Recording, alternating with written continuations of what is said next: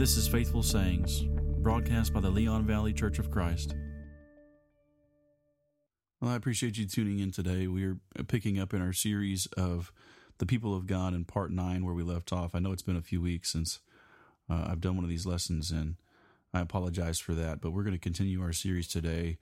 And uh, funny story, I have had actually already been recording this this podcast earlier today, and I was going on for like uh, 10 minutes into the study and realized that there wasn't anything being actually recorded. So I had to start over. So we're taking it from, from the top again. So we're going to be talking about the church today and how the church is used that that word and idea is put forth in in the scripture and church is a is a collective noun that comes from the word ecclesia as you might be well aware of but it's applied in a couple of different ways in the New Testament, and the ultimate sense in which it's applied is is that of the universal sense, we might say, of the people of of God, because those are the people who have answered the call of the gospel, who have been baptized into Christ, as Peter describes in Acts two thirty eight through forty one, and then in verse forty seven, all those who heard his word that day and obeyed or obeyed his word were baptized,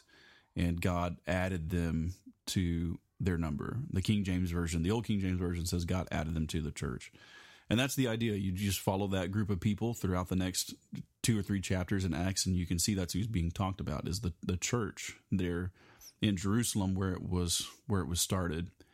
And Galatians 3:27 is another important text that tells us on the same point that all those who have been baptized into Christ have clothed themselves with Christ as into a raiment. So there's this clear uh, coming into a relationship, a fellowship, into a, a group of people that belong to Christ, and they are called His His church. And these people exist everywhere and all all over the world, and even even out of the world, because there are members of the church who have uh, died and now are in are in heaven. So when the church is used in that ultimate universal sense, we might say. It's just referring to all people everywhere who are saved, who have followed, who are followers of Christ and have, submitted to his will and conditions to enter into that relationship with him. And so it's not, and even, and even in the New Testament, ecclesia is not used exclusively it almost exclusively, but not exclusively of uh, religious people or of the of the people of God. There's one occasion in the book of Acts where ecclesia is just applied to an assembly of a city. I think it's actually a mob that's come out to uh, persecute even uh, Christians. So it, the word itself doesn't have a, an exclusive like religious connotation, but uh, this is how it's used in the New Testament to describe the specific people, uh, the group of people who have submitted to Christ and obeyed His gospel, and thus are called the people of God. so you know, can we, you know, if we're to ask the question, can one equally say that to be in that church in that sense is also to be in Christ? And, you know, if careful definitions and faithfulness on, on the part of the individuals are maintained, then those expressions do refer to the same relationship, right? Um, but it, even then, it is erroneous to say that Christ and the church are, are interchangeable. And I think herein, um, many folks have some confusion. And uh, what I mean by that is uh, we can easily conclude that, well, because I'm a member of a church or a local church, uh, then I am by virtue of that fact saved, or I, I, am by virtue of that fact a Christian or in fellowship with, with God. and that's backwards from what we see in the book of Acts, where it was the individual decision, the individual decision to obey God, to obey Christ, and, and submit to his will that brought them into the church, right? That's the order. So Peter gives the, the sermon, tells them of Christ, preaches the gospel, and then they ask what we need to do in verse 37, and then he tells them what they need to do, right? And then they, and then 3,000 men apparently that day made the decision to do what Peter said to do so that they could have this hope and they could have this forgiveness and have this fellowship with, with Christ. And then verse 47, we get God added them to uh, the the number of the church,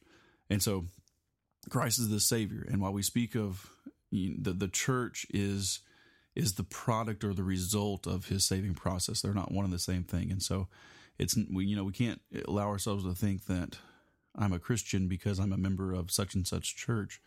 No, I I am a member of such and such church because I am a, a Christian. I'm a member of Christ's church because I am a Christian. In other words, because I am loyal to the King. I am loyal to the one who came to to save me, and I and I serve Him. Uh, but it was only those added by the Lord in Acts two forty seven that are members of His church. And of course, God doesn't make He doesn't make mistakes, right? Second Timothy two nineteen. He knows those who are His, and sometimes this is referred to in the religious world as the invisible church, although its members biblically are very visible and they're even what they do and their influence is is visibly you know seen in their service to to God. And there's a lot of figures of speech that are used in the New Testament to uh, to help us understand what our function is to be, and in the context of those um, those metaphors, you know, there you know different points are made as to what the church is to be about or what, what work they're to be doing or what attitudes they're to have.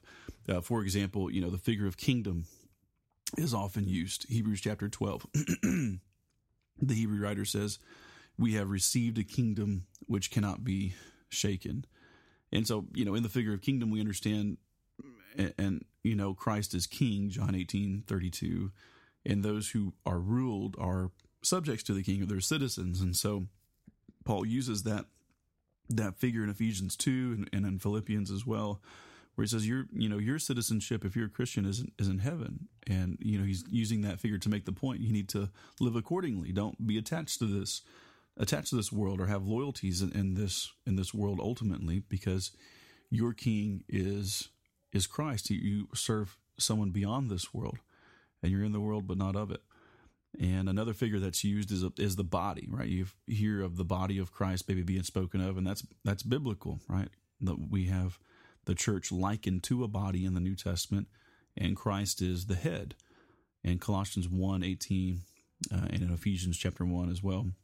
So we have these various descriptions of uh, of a body, and in, in those contexts, in in like First Corinthians chapter 12, you know, we have individual members described as feet or hands or eyes, and, and Paul's point is is that everybody's useful, everybody has a function, and nobody has the right to say to anybody, any other member, that uh, you are not valuable or that you aren't useful or that you, you know, you know, there's we trend we tend to grade things, um, as we perceive someone's usefulness in the world, and certainly in the church, and Paul is saying that shouldn't be the case.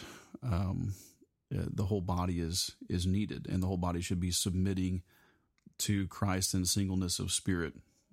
Another figure that's used is that of a building, uh, so just or, or a temple, where Christ is the the foundation, the cornerstone, and the individuals then are living stones that God is adding to this building that He's that He's creating. Like in First Peter two five, that's how Christians are described as as living stones um, and also as a as a family. You're familiar with that, where Christ is the firstborn son in that family, and then those who are born again are his brethren or his children, if we're talking about the relationship to uh, the the Father. And but in, the point is, in all these figures, Christ is predominant. He's right. He's the king. He's the head. He's the cornerstone. He's the firstborn. He is he is preeminent, and he's the key factor. Right. He's without him, none of it exists and and the whole function the function of the whole thing the church depends upon him and love to him and loyalty to him and obedience to him. Right? He says um, he he himself says in John 15 I am the vine and you are the branches. If anyone does not abide in me he is cast out as a branch. Right? And so uh, there we see, and he goes on to describe what what abiding in him actually means in John chapter 15. If you abide in me and my words abide in and you you will bear much fruit for my, my father. And so prove to be my disciples right? And so so the universal church another another key point in all of this these figures is to understand too that the universal church has as its units individual christians uh, not local churches or denominations. And so let's revisit that point you know that i made earlier. I, I alluded to you know, kind of getting getting that order right in our minds that it's not, you know, by virtue of the fact that I'm a member of an organization, a religious organization or denomination or, or church somewhere that makes me one of the people of God. And, and my confidence is in, in that fact that I've made that decision to, you know, join a church somewhere. That's not the picture that's given to us, first of all, in any of those figures, and certainly not you, you, even when you boil it down to the language of those passages itself. And uh, let me explain what I mean by that. So, in all of those metaphors that are used, whether you're talking about family or building or uh, kingdom, whatever the case may be, the body, the New Testament is is careful to show us that it is individual love and loyalty to Christ that ultimately determines whether or not we are one of God's people. It is it is not by virtue of just joining a religious group or missionary society or denomination somewhere.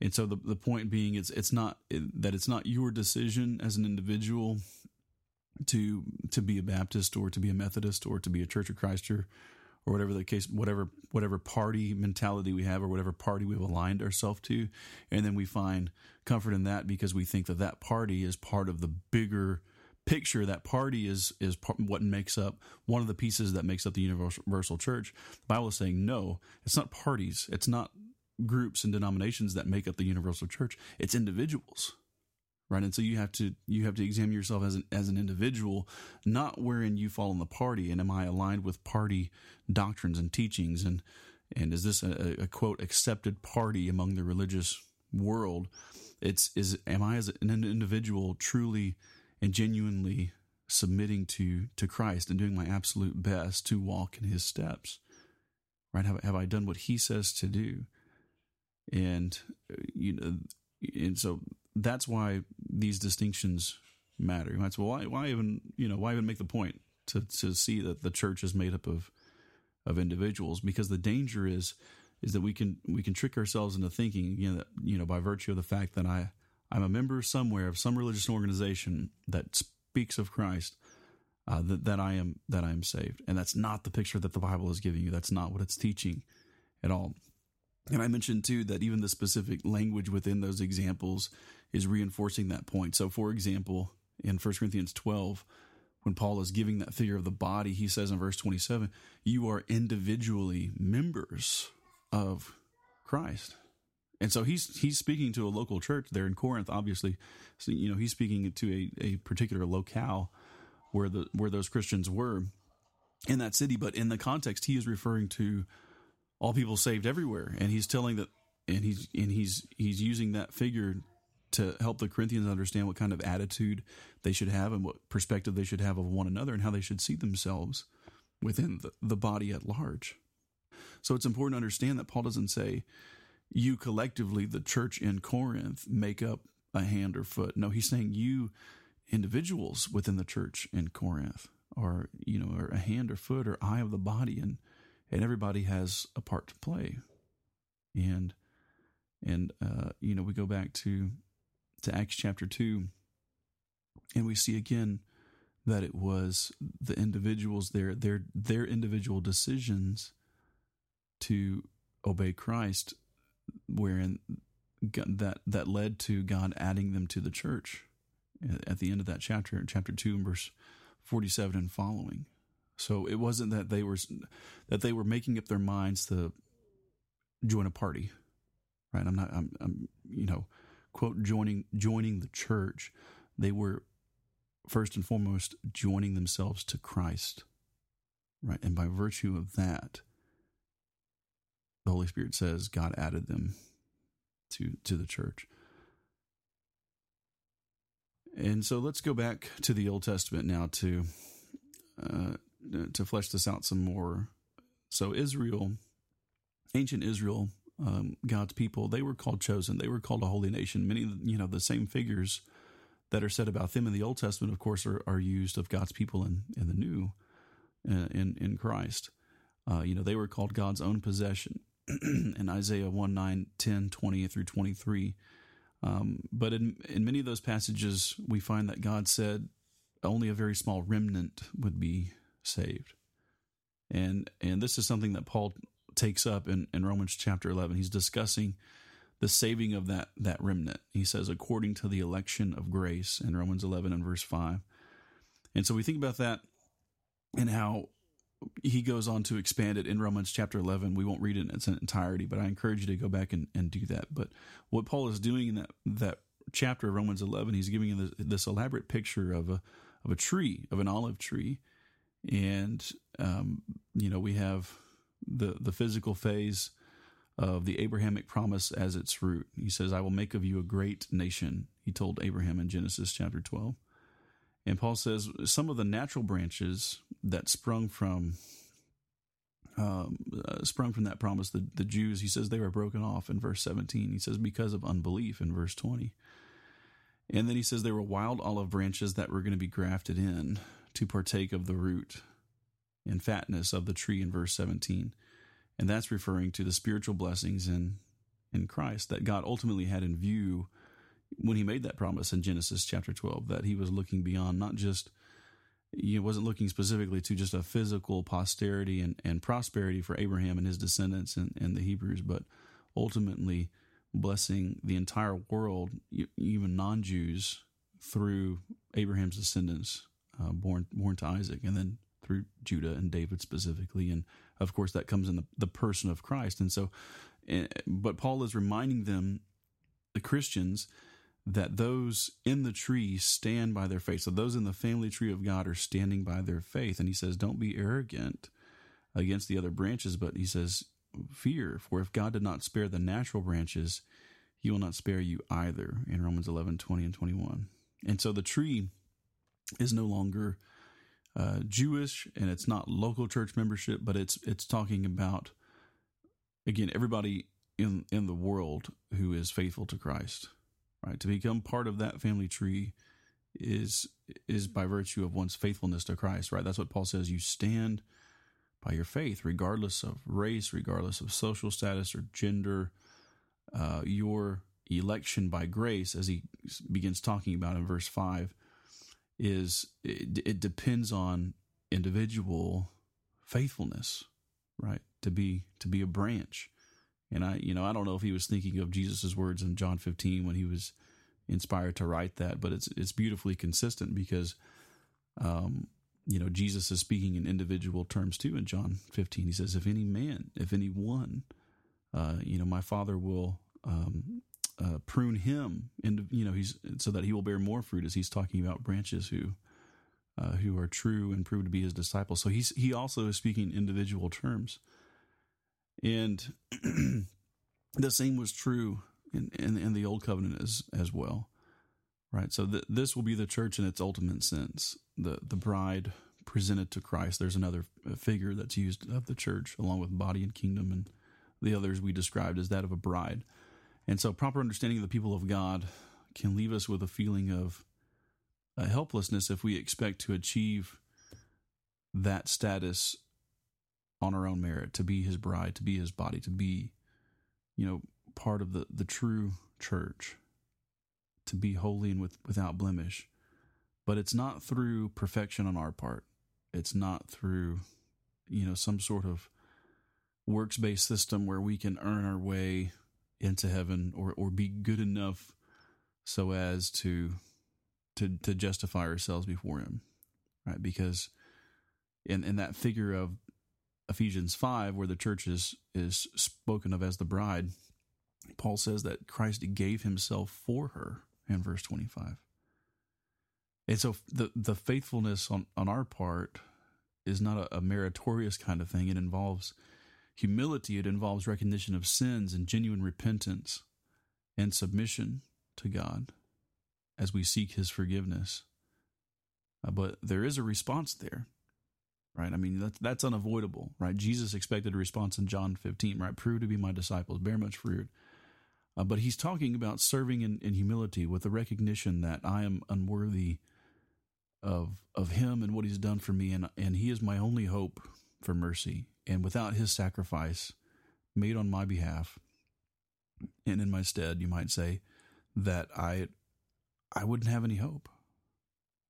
I would have no advocate with the Father, as First John 2 says. But thankfully, we do. We can have hope and confidence in Him, and He is calling us to remain faithful, to trust Him, to be humble before Him, to be continue to be penitent before Him. First John chapter one, right? If we confess our sins, He is faithful and just to to cleanse us from all sin and all unrighteousness, to forgive our sins and cleanse us from all unrighteousness. Right? But if we say we have no sin, we we lie and we do not practice the truth. So that is that's that's key to faithfulness. It's not, you know, an, an idea that I'm I'm earning my way to heaven somehow, but it's it's penitent, it's prayerful, it's it's humble, it's it's a recognition of my dependence upon Him. You know, we we're told in Romans eight thirty nine that nothing shall be able to separate us from the love of God, which is in Christ Jesus our Lord and we put that together what we see in Romans 11 right? Paul says you stand you are you are you remain in that family tree. Through what? Through through faith. You stand by your faith he says.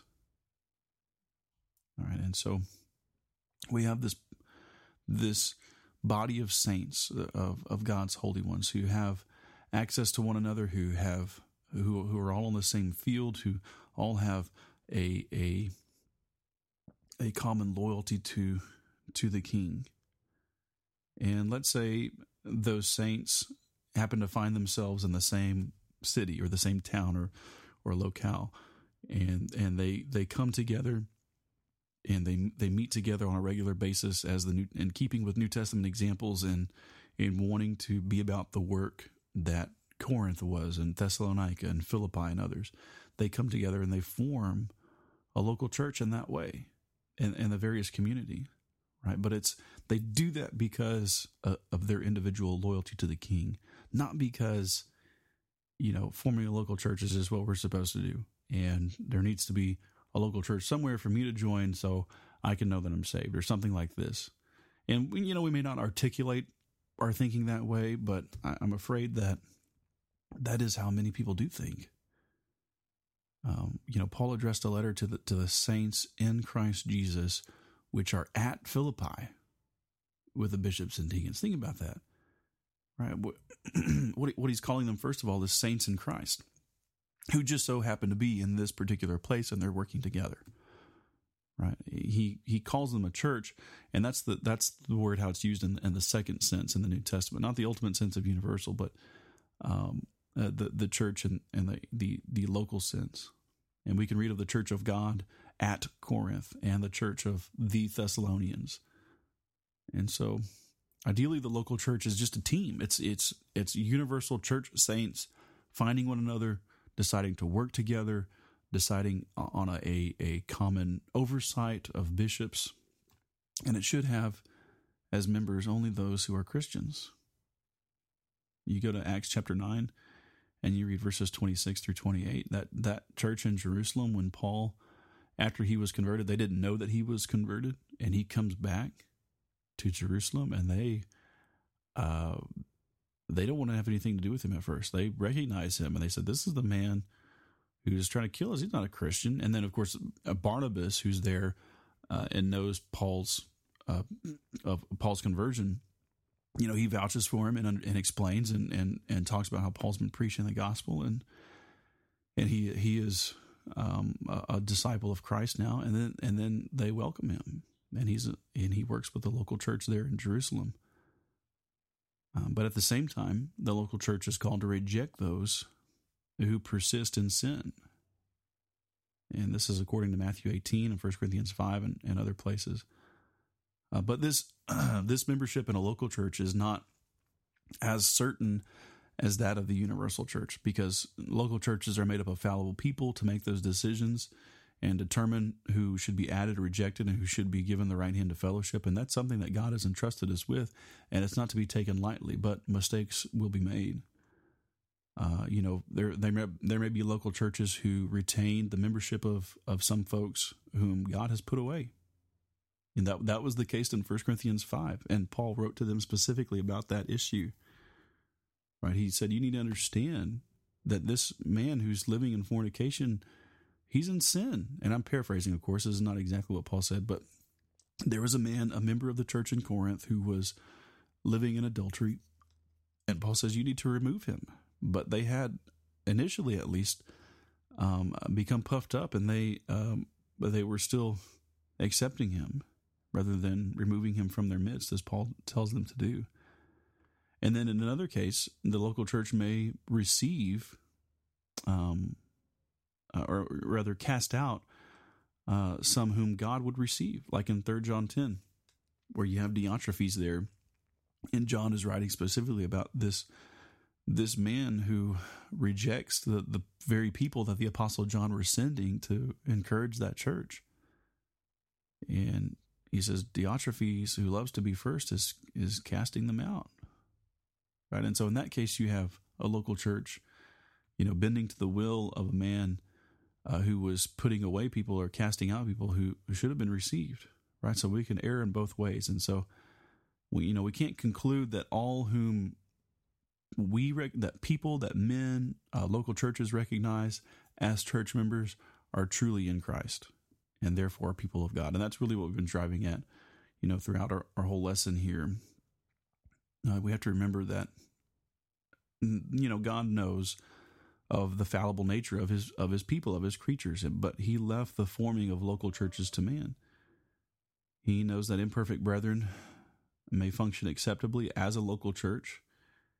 And this is shown in the commendations extended by inspiration in Philippians 1 and 1 Thessalonians 1 8. You know, those local churches had uh, issues that they need to work through uh, or handle um, issues between brethren, like in Philippians 4 with Euodia and Syntyche. But Paul could say still to the brethren in Corinth, even you think about all the issues that those folks had, that those Christians had, he says, I could not speak to you as spiritual people, but as to carnal, as to babes in Christ. And yet he still calls them the church of God at Corinth.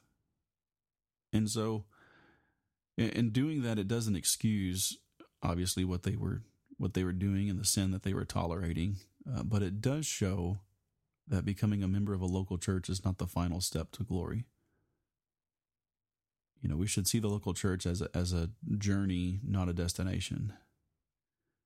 It consists of imperfect people, but God intends for those people to grow up in Christ in keeping with his instructions and pressing toward the goal for the prize of the upward call in God for Christ Jesus, as Paul says in Philippians 3.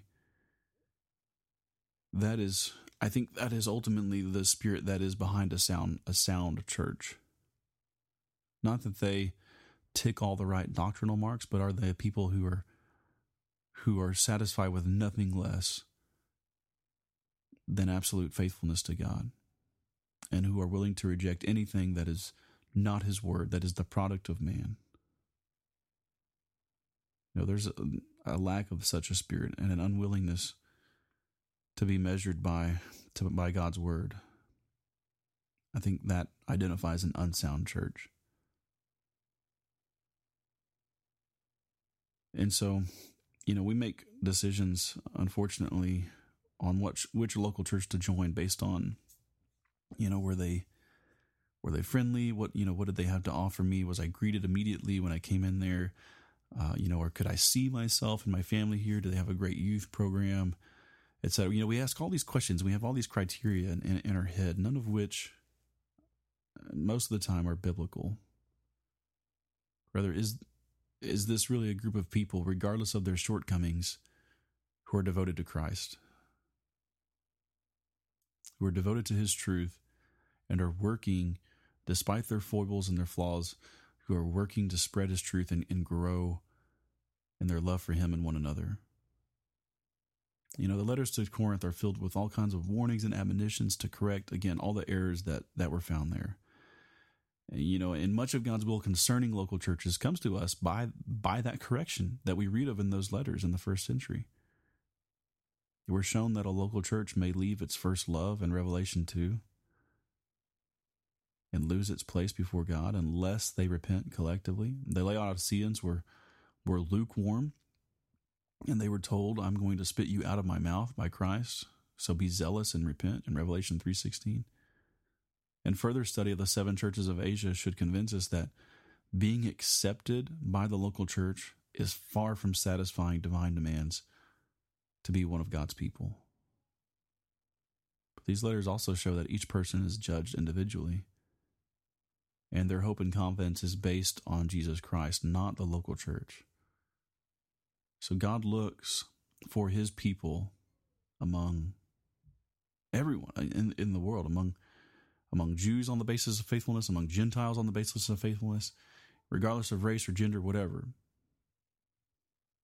And now, just as it has always been, it's the faithful few, the remnant among Israel that will be acceptable acceptable to him.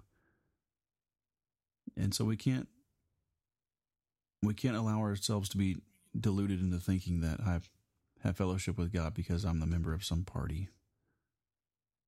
Remember, final judgment is on an individual basis. 2 Corinthians 5:10. We must all stand before the judgment seat of Christ to be recompensed for the deeds done in, done in the body, whether good or bad. Now, the local church becomes a proving ground for us. And it is by God's design that there be mutual edification there and encouragement in the worship and service of God, working together to, to spread his gospel. Philippians 1.27, striving together for the purpose of the gospel. And its members have been saved from past sins. That should be the case with, with all of them there, as Israel was saved from Egypt, but the, but there is yet the journey ahead through the wilderness before entering into Canaan.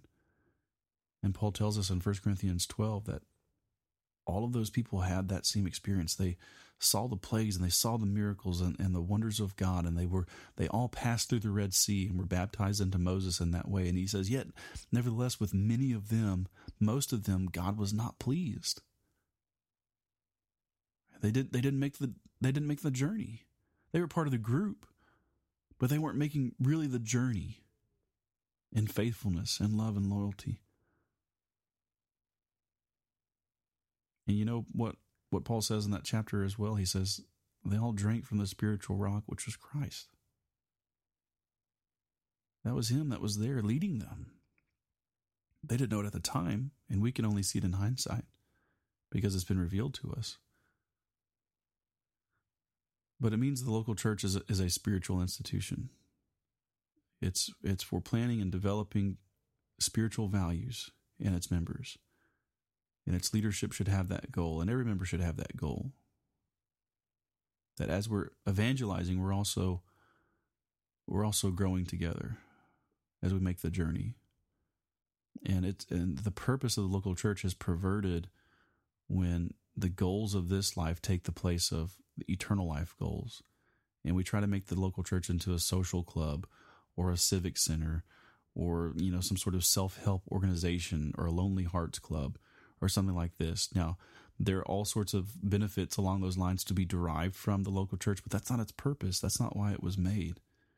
It certainly does have a positive effect uh, socially upon its members and in society at large. Um, but that's not, you know, solving world hunger is not the, the goal here. The goal is to preach the truth of who Christ is and what he's done and what our responsibility is to him because of that. We don't, you know, we don't, we need not expect that the spiritual ideals of a true church to appeal to worldly minded people. And they're going to say, well, that church, you know, they don't have food drives or they don't have, even have a fellowship hall or a gym or anything like that. How do they expect to draw, you know, young people or old people or married couples or whatever, whatever demographic they want, want to target? Well, it, the point is, is that we're not trying to, we're not playing a numbers game here. Well, at least we shouldn't be.